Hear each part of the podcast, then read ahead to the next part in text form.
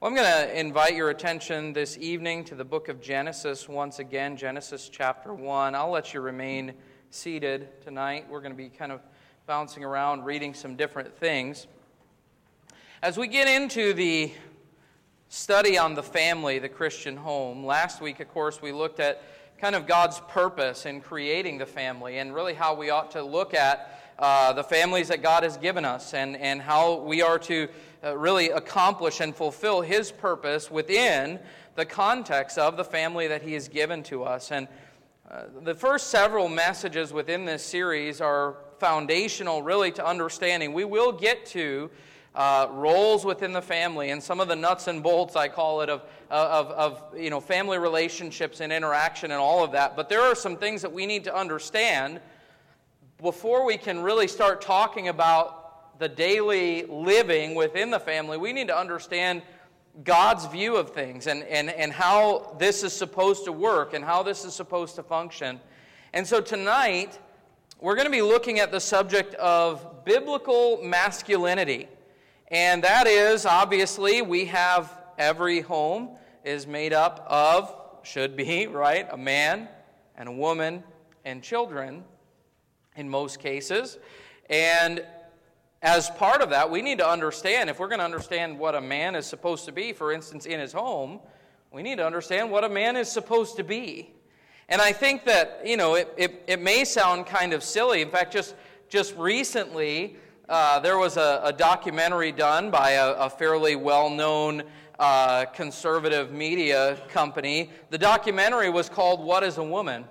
And it's kind of a, uh, somewhat of a, a, humorous examination of uh, society's understanding of what a woman is. And it's really sad uh, how many people can't identify what is a man, what is a woman. And I just want you to know that God has clearly defined these things for us. And it's important for us to understand that and know what that is. And, I, and I'm not saying these things to you tonight assuming that you know, this is new information, things you don't know, but I do think it's important to examine biblically what does God really say about this? Because I think it's fair to say that for a long time in our society, there have been a lot of misunderstandings of what masculinity is all about and what femininity is all about. Now, let me just say at the outset, in case anyone is confused, God made men and women different. And He made men to be masculine. And He made women to be feminine. And I don't care what time of life that we're in and what era we live in, I will never apologize for preaching that men ought to be masculine and ladies ought to be feminine. Because that's biblical. It's just right. It's part of our biblical worldview. It's truth. But, but when I say the word masculine, more than likely something comes to your mind. Some picture of a particular type of man comes to your mind. And let me tell you that for a very long time in this country, the picture of what a masculine man is has been distorted. It's been distorted. Uh, sometimes when I say the word masculine or masculinity, maybe the picture you get in your mind is some guy, some big, burly, hairy guy who walks around. He's strong, he's crude, he's kind of abrasive, you know, and he just, I mean, he likes his sports and he likes his uh, hunting and fishing, and, you know, he's just a man's man. Maybe you get the picture of someone like a, a John Wayne or a Chuck Norris, or I don't know what it is, but I want you to know that's, that's Hollywood's understanding of masculinity. And actually, along with that, have come a lot of negative connotations. Uh, there's a, there's a, a, a concept in the uh, Latin American world that if you've been around that Latin American culture very long, you've probably come across the concept of machismo. Anybody ever heard of that before? It's, it's this idea, you hear it especially uh, um, among those of Mexican descent, the machismo. This is a guy who's like really a man's man, right? But he's also a guy who doesn't take any guff from anybody, especially women. He puts them in their place. You know, he is the, the ruler, he's the king of the castle, and in his home, you know, things are going to go the way that he wants them to go. And that's their idea of what it means to be masculine. But that's not necessarily the biblical picture and understanding of masculinity. But because of these negative connotations that have been associated wrongly with masculinity for so long, there has been an attempt, and yes, it is an intentional attempt, to do away with masculinity as it exists. In fact, you hear the term, I'm sure many of you have heard it. In fact, raise your hand if you have toxic masculinity. You ever heard that before? Let me tell you this biblical masculinity has nothing toxic about it all, at all. Nothing. However, there is a degree of something that some have identified as masculine that is not right. And so people have jumped on this bandwagon to say, hey, you know, we've got to get rid of toxic masculinity. And in doing so, what they have done is they have actually devalued masculinity as a whole. And here are some of the ways that they've done that. One is we are going to seek to feminize men. And there are an awful lot of male individuals running around this nation, especially, but others as well, that are male biologically. That is what they are. They are men. But everything about them is feminine or effeminate. And the idea is in the minds of some people that this is a good thing because we are doing away with masculinity. I think one of the, historically, one of the, the more damaging movements uh, on masculinity and femininity was the equal rights movement, the civil rights movement in, in, relation to women, and I'm not against, please don't get me wrong, I'm not against ladies uh, having a, a, a, right to vote and, and being able to work and those kinds of things. I'm not against that. But as part of that movement, there was this idea that came along where, you know, that whole battle of the sexes thing, right? I can do anything that a man can do. And you know what really happened with that whole movement? There was a devaluing of masculinity, but there was also a devaluing of femininity. And quote unquote feminists have done more damage to ladies than probably any other eh, you know, movement that's, that's ever taken place. It's, it's tragic and it's sad because God designed men and women to be different and distinct for a reason, for a purpose, and God has something for you just as He created you, and yet we've gone about and blurred these lines and created confusion to where now much of our society cannot tell the difference between men and women. And they really truly believe in and of themselves that the only difference between a man and a woman is their, their biology, their chromosomes. Now, I will tell you this your biology is what you are. If you were born a male, you are a man, period. If you were born a female, you are a woman, period. However, we are distinct not only in our biology, we are distinct in our makeup.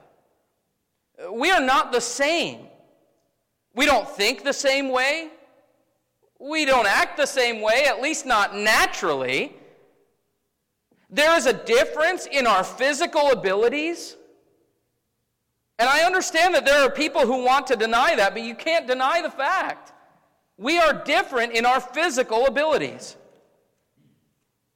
We are different on purpose. But this concept of blending and blurring the lines has done great damage to our society as a whole to families and to people in general. And many people in this, this world today are very confused about what their life is supposed to look like and what they are supposed to do and what their responsibilities are because we have devalue the differences between men and women. Now, let me say this also there's another thing that was done and is very prevalent in society today and is even prevalent in many of our churches today.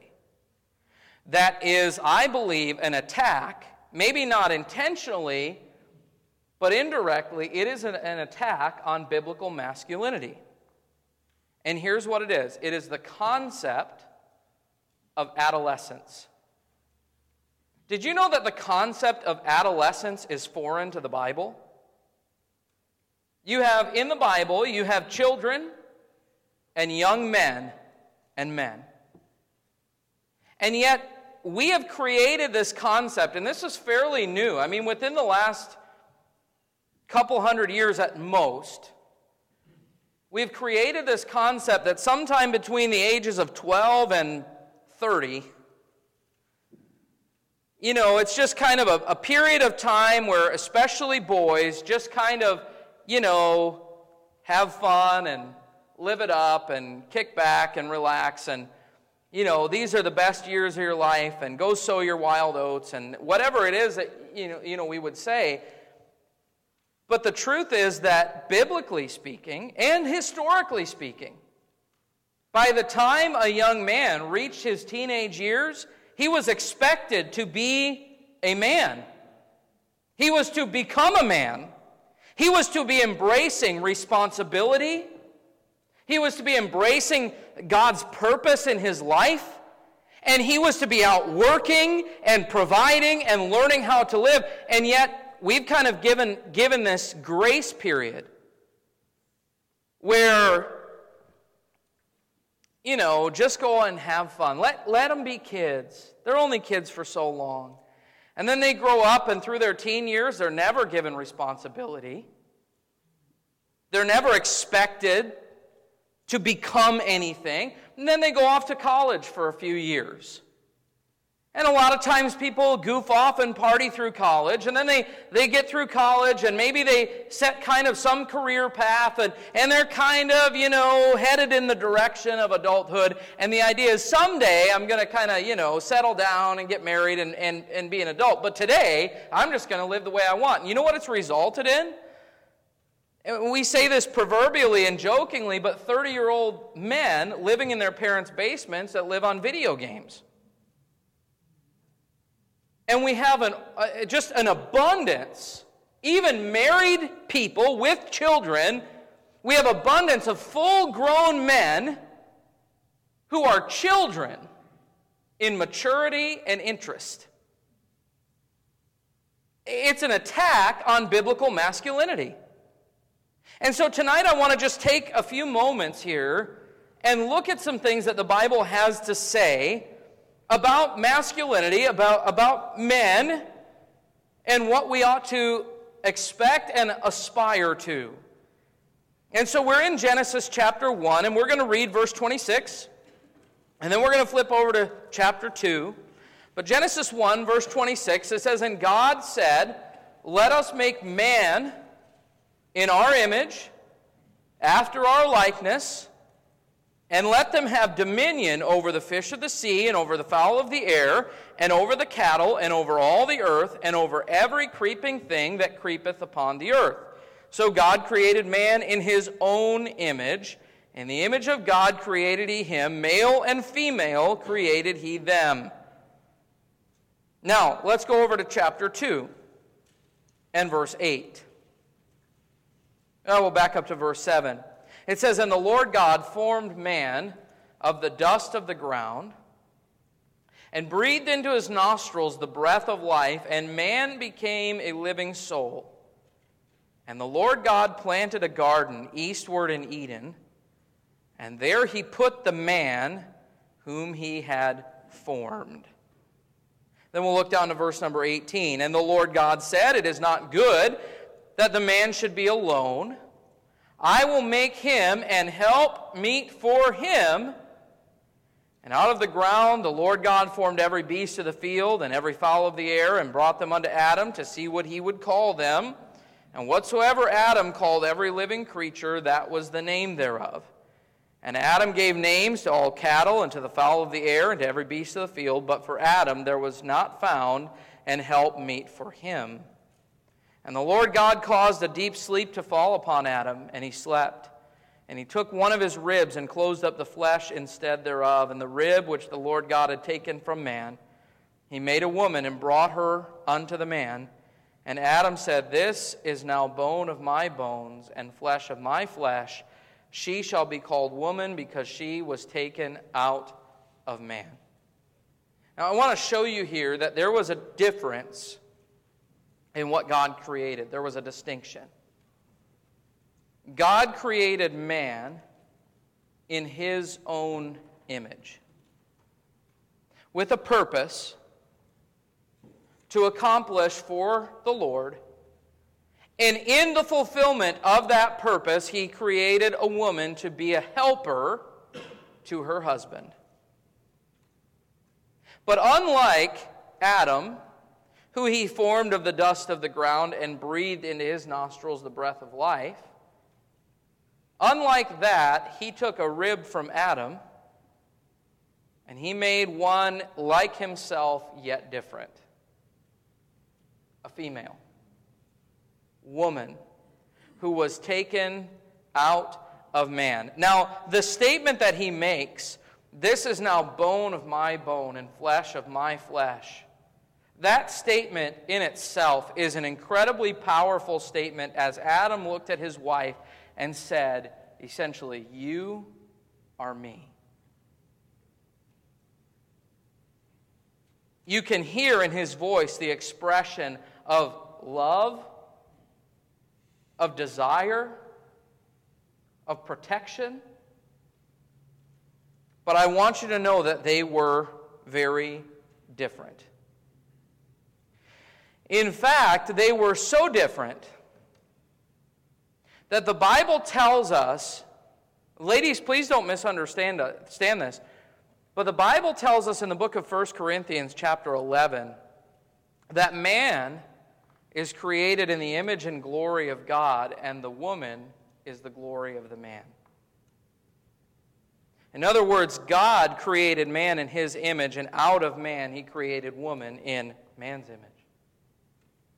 There's a distinction. In fact, this distinction is very clearly defined throughout Scripture. At times when men are encouraged to act like men. Let me give you an example. In 1 Corinthians chapter number 16 and verse 13, uh, the, the, the Bible says these words, Quit ye like men. You know what that means? Act like a man. I'll occasionally tell my boys, man up. I don't tell my daughter to man up. You know why? I don't want my daughter to be like a man. But I do want my boys to become men. And I have certain expectations for them. And by the way, God does too. Quit you like men. Be a man. He said to Job, twice in the book of Job, he used this phrase. He said, Gird up your loins like a man. Now, if you're familiar with the uh, with the, the concept of the, the way that they dressed back in those days. Most of what they wore were like long robes, tunic type things. But they had a practice of, you know, when you're working out in the field or when you're going out to battle or you're going to go and run some kind of distance, that long robe kind of gets in your way.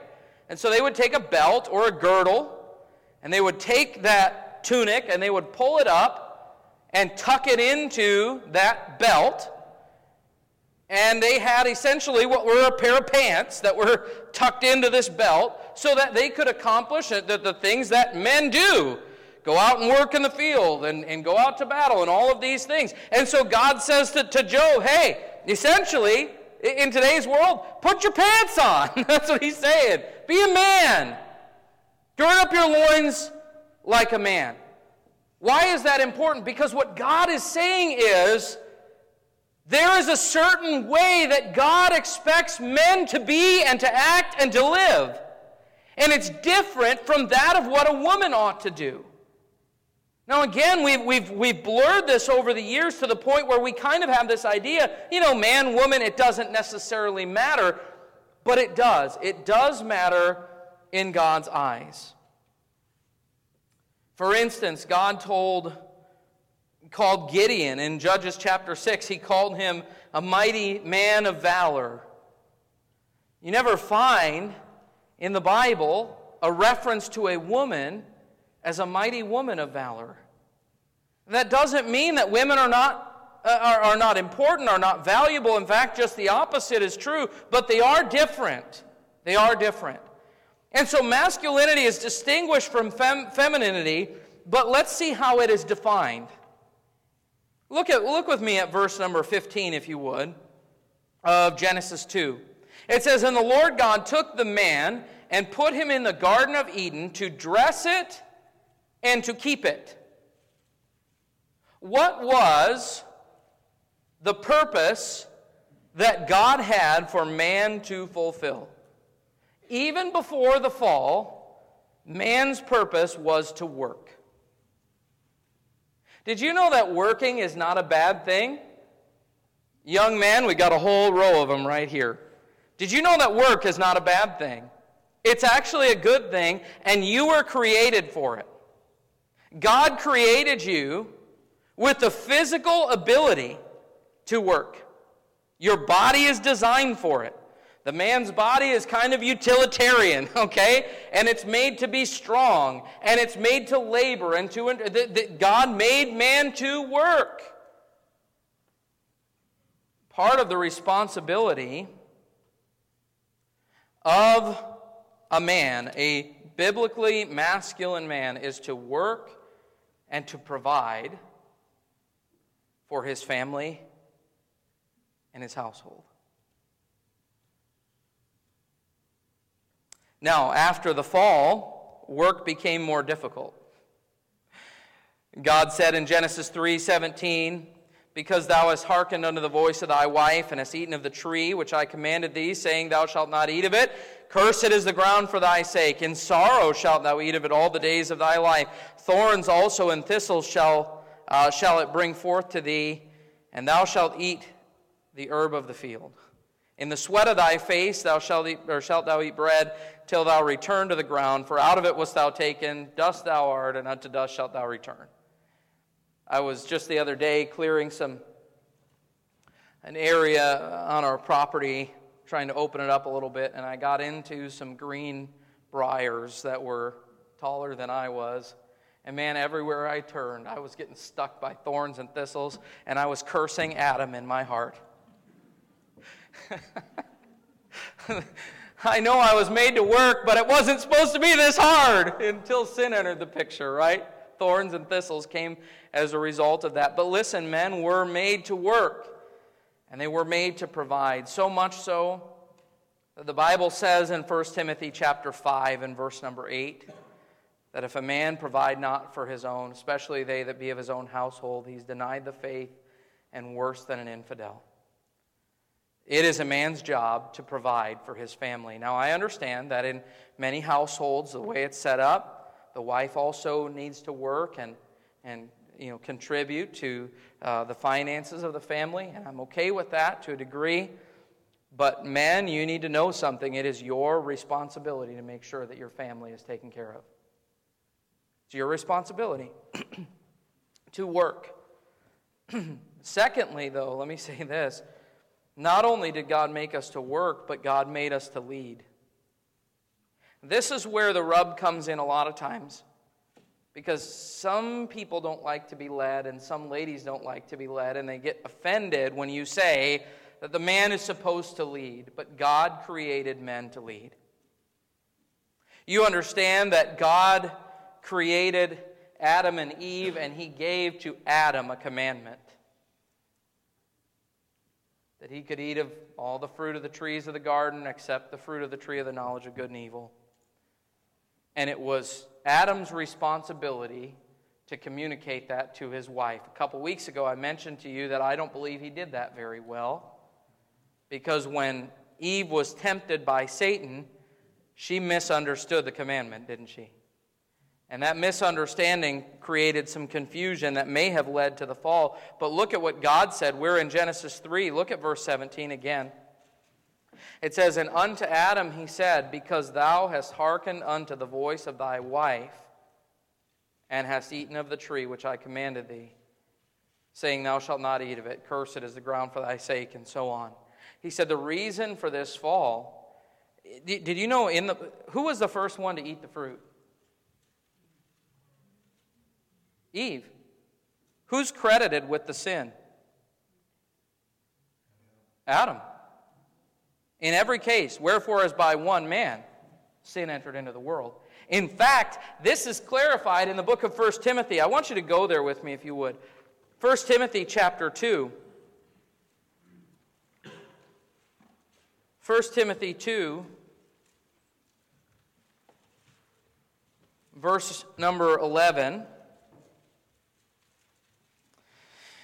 It says here, Let the woman learn in silence with all subjection, but I suffer not a woman to teach, nor to usurp authority over the man, but to be in silence. Listen to this For Adam was first formed, then Eve. And Adam was not deceived, but the woman being deceived was in the transgression. What does that mean? Adam is the one who is credited with the sin even though Eve was the first one to partake of it. Why? Because Adam knew better and should have put a stop to it, and he didn't. And I'm going to just say tonight that I believe many of the problems that take place in our home and in society and in our churches are a result of men not embracing the role that God has given to lead. Now, to be a leader does not mean that we lord over. To be a leader does not mean that we're a dictator. It doesn't mean that we are somehow abusive. It doesn't mean that we, that, that, that we control. What it means is that we embrace the role that God has given by setting the example and making sure that things are taken care of the way that they ought to be within our homes. Go forward a few pages to 1 Peter, if you would, chapter number 5. 1 Peter 5 is not an admonition just to men, it's actually an admonition to elders or pastors within a church. But I want you to notice these words.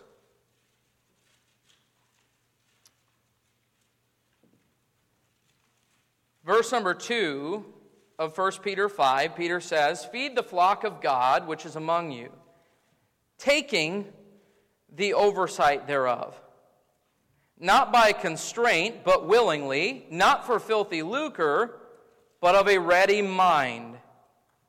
Neither as being lords over God's heritage, but being ensamples to the flock. So, what is he saying? He says to pastors that, that we are to take the oversight of the church. He doesn't say to wait until it is given. Isn't that interesting? It's, it's my responsibility. If there's a failure in leadership, I cannot say to God, well, God, the people just wouldn't let me lead. Because God would say to me, you were to take the oversight. Now, at the same time, he says, not as being lords over God's heritage. It's not my job to meddle in your personal life and to control you and tell you every decision that you have to make and, and to be the Holy Spirit. You belong to God. I am not to be the Holy Spirit or a replacement for him in your life. I'm not to be a dictator, but I am to be a leader. And it's my responsibility to make sure that I am leading as I ought. And did you know that within a home, it's actually much the same way? Men, take the oversight in your home.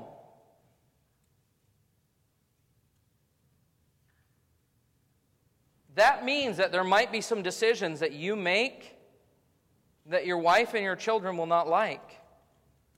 But you need to take the oversight. You are responsible for your home you will answer to God for your home. Take the oversight. Don't do it as a dictator.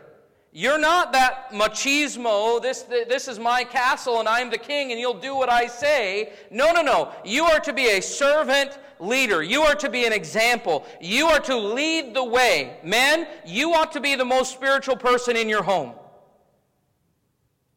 You ought to have a closer relationship with God than your wife does. You ought to have more zeal for the Lord than your children do.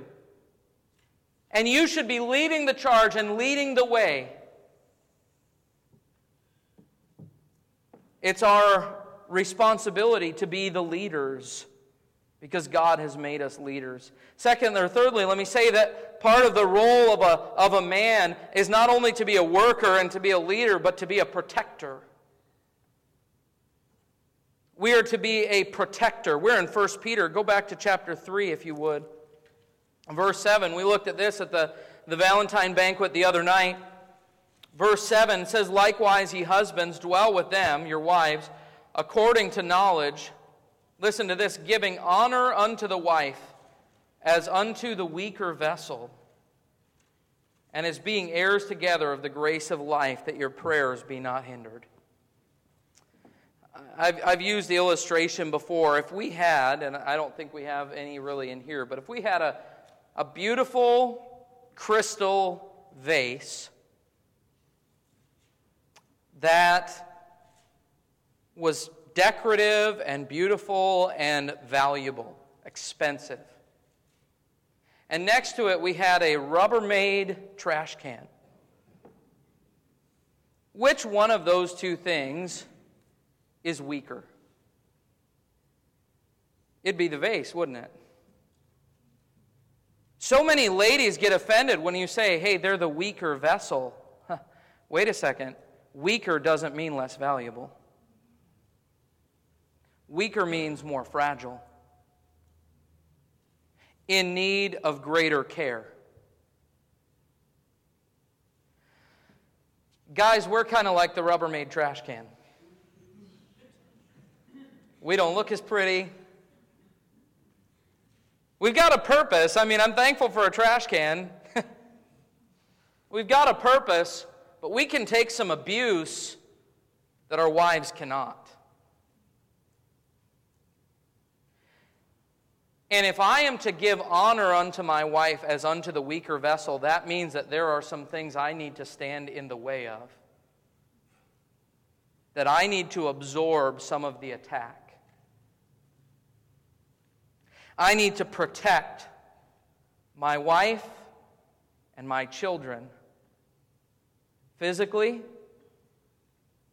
emotionally, and spiritually. I've known a lot of men who have said, I'd do anything for my wife. I would die for my wife. I'd kill for my wife. But yet they walk around and walk all over them like they're just a doormat. Oh, if someone ever broke into my home and tried to harm my wife, I mean, they'd, dead, they'd be dead before they made it through the doorway. Great. But are you protecting her heart? Are you protecting her spirit? Are you protecting your home from the attacks of the enemy? Are you guarding the, the, the avenues in which Satan would come in to try and get an advantage? Are you willing to stand in the way and stand in the gap and say, Not in my home? Are you willing to rise up early in the morning and pray for your family and pray over your family? Are you willing to make some decisions in regard to your children, the things that you allow them to be involved in, the people that you allow them to associate with? Listen to me. So many men are willing to leave the raising of their children to their wives. Friend, it's wrong. It's not your wife's job to protect them from the things of this world, it's your job. Sometimes we need, to, we need to learn where those lines are and say, you know what, I, I, I'm going to say no in this situation because it's for your own good, because I care about you, I love you, and I'm your protector. Ephesians 5 describes the husband as being the savior of the body. Job chapter 1, if you'd go there with me back in the Old Testament, in the book of Job. I want to show you something about Job. Job is a, a fascinating book of the Bible.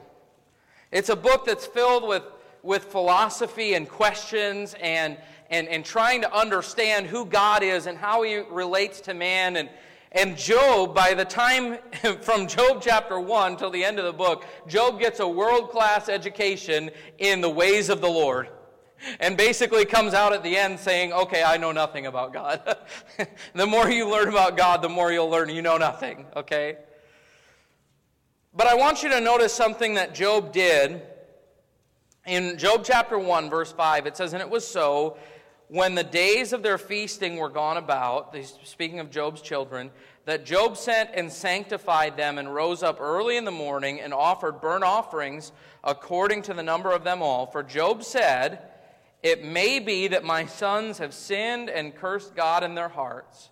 Thus did Job continually. Now, later on, when everything, his world came crashing down, Job makes a statement that he says that that which I greatly feared has come upon me. That makes me think that maybe Job's motive in offering sacrifices on behalf of his children wasn't necessarily what it should have been. He was more maybe motivated by fear of losing them than really trying to honor God with it. But I want you to notice that Job saw a need in his family and took it upon himself to try and pray for his children and offer sacrifices on behalf of his children because he was concerned about their well being. Dads, we ought to be praying for our kids every single day. We should be praying for their salvation, for their sanctification, for their protection from the things of the world, the, the attacks of the enemy. This is the responsibility of a man. We are to be workers, leaders, protectors. And then one last place I'd ask you to turn. Let's go to 1 John chapter 2. 1 John chapter 2. And I want to show you that masculinity, biblical masculinity, again, I'm not talking about how loud you can grunt or how much you can bench press. But biblical masculinity can be developed. The truth is, the more that we grow in grace, the more that we grow in Christ, the better men we will be. And in 1 John chapter 2, verse number 12, it says, I write unto you, little children, because your sins are forgiven you for his name's sake. I write unto you, fathers, because ye have known him that is from the beginning. I write unto you, young men, because ye have overcome the wicked one. And he goes on and he addresses those same groups again children and fathers and young men. But I want you to notice that in this context, he's, he's speaking not of those who are of a certain age or age group, but he's speaking of spiritual development. We understand what it means to be a babe in Christ, a new Christian, new believer and then we grow to a point of maturity. That's, that's the purpose, that's the goal. But he uses these three examples children and fathers and young men, and each of those are identified by something distinct and different. I spent some time in our study on the book of First John explaining that and developing that a little bit. I won't take the time to do that, but I, I do want you to notice that the, that the, the children were those that were, they were characterized by knowing that their sins were forgiven. Sometimes a, a, baby Christian, maybe you don't know much, but that's what you know, right? You know you're saved. I know that I'm a child of God. Maybe that's all I know, but I know I'm a child of God. Fathers, those are those who are characterized by knowing Him that is from the beginning. They have grown in their relationship with God to the point where they know Him. But young men, those who are in between, they're characterized by strength and overcoming. Really, when you look at the stages of life of a man, that is what it is, is it not?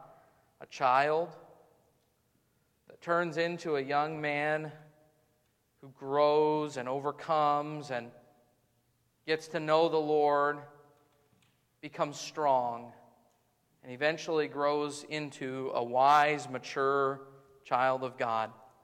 Why, what does this have to do with manhood? Well, I, I believe that as this comparison is being made, and he says, you know, this is how you ought to be growing as a Christian.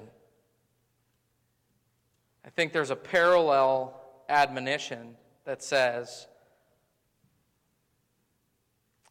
children need to become young men who need to become fathers, old men, leaders.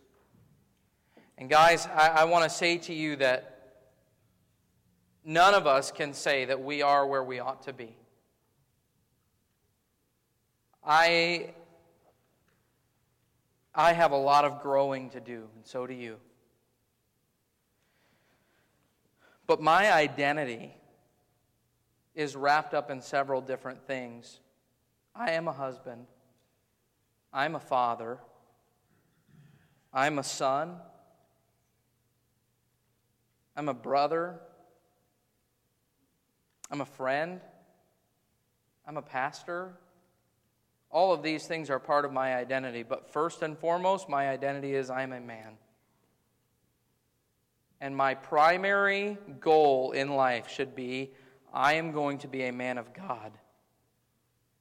Because as I strive to be a man of God, that will help me to become a better husband and father and son and brother and friend and pastor. So, men, can I challenge you tonight? Let's scrap the world's concept of masculinity. Let's get into the book and say, what is it that God wants me to be? And strive by the grace of God to be men of God so that we can be what He wants us to be in every area of life.